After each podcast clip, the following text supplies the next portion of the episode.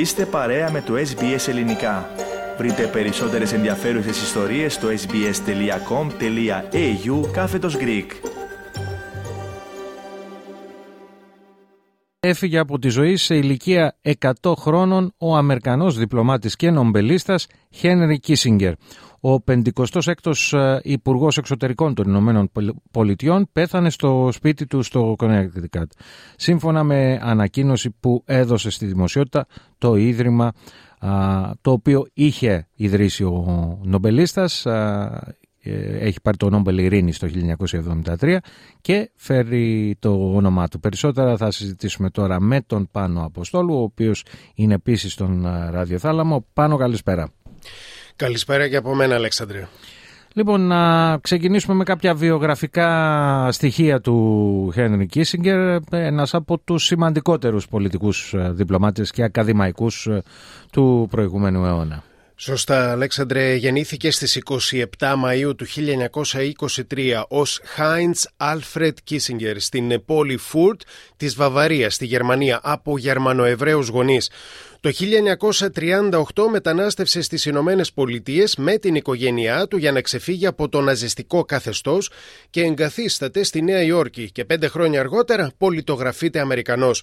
Κατατάχθηκε στον Αμερικανικό στρατό σε μια μονάδα πληροφοριών με αποστολή τον εντοπισμό ναζιστών στην κατεχόμενη Γερμανία. Το 1954 αποφύτησε από το Πανεπιστήμιο Χάρβαρτ με διδακτορικό στις πολιτικές επιστήμες και τρία χρόνια αργότερα κυκλοφόρησε το πρώτο του βιβλίο με τίτλο Πυρηνικά όπλα και εξωτερική πολιτική, που έγινε αμέσως ένα από τα πιο ευπόλυτα βιβλία της χρονιάς. Σημείο καμπής του ίδιου αλλά και της Αμερικανικής εξωτερικής πολιτικής ήταν το 1969, όταν ανέλαβε καθήκοντα συμβούλου για θέματα εθνικής ασφάλειας του Αμερικανού τότε Προέδρου Ρίτσαρντ Νίξον.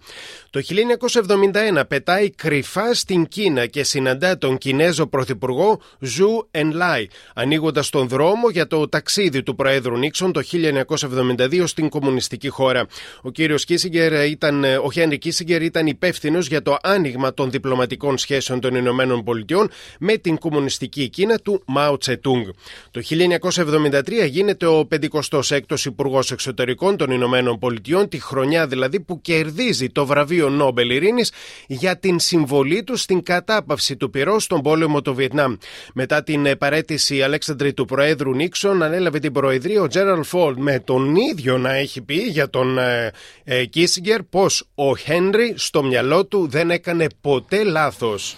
Μάλιστα, λοιπόν, ε, πολλά λάθη όμως του χρεώνουν οι Έλληνες και οι Κύπροι, έτσι, γιατί είχε έντονη ανάμειξη σε διάφορα ζητήματα που μας αφορούσαν. Έτσι είναι, Αλέξανδρε, όντας Υπουργός Εξωτερικών των ΗΠΑ, έλαβε χώρα το πραξικόπημα της ελληνικής Χούντας και η πολύ νεκρή τουρκική εισβολή στην Κύπρο τον Ιούλιο και Αύγουστο του 1974. Σύμφωνα με εμπιστευτικά έγγραφο του Βρετανικού Υπουργείου Εξωτερικών, στόχος της στάση του Κίσιγκερ στο Κυπριακό ήταν να ικανοποιηθεί πλήρως η Τουρκία.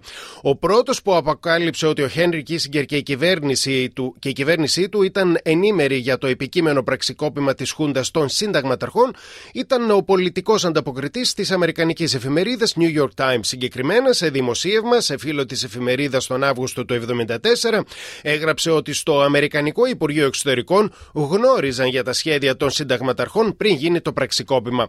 Ο Κίσιγκερ αποτελεί ένα από τους πιο, αποτελούσε έναν από τους πιο ένθερμους υποστηριχτές της σχολής του ρεαλισμού στις διεθνείς σχέσεις, η οποία υποστηρίζει ότι η εξωτερική πολιτική ενός κράτους πρέπει να χαράσεται με αποκλειστικό ηθικό γνώμονα, το εθνικό συμφέρον, αγνώντας παράγοντες όπως η ηθική ή τα ανθρώπινα δικαιώματα. Τα τελευταία χρόνια πάνω είχε επανέλθει στο προσκήνιο. Στα 93 του Αλέξανδρε έγινε σύμβουλος του Ντόναλτ Τραμπ κατά τη διάρκεια της προεκλογικής εκστρατείας ε, του Τραμπ το 2016.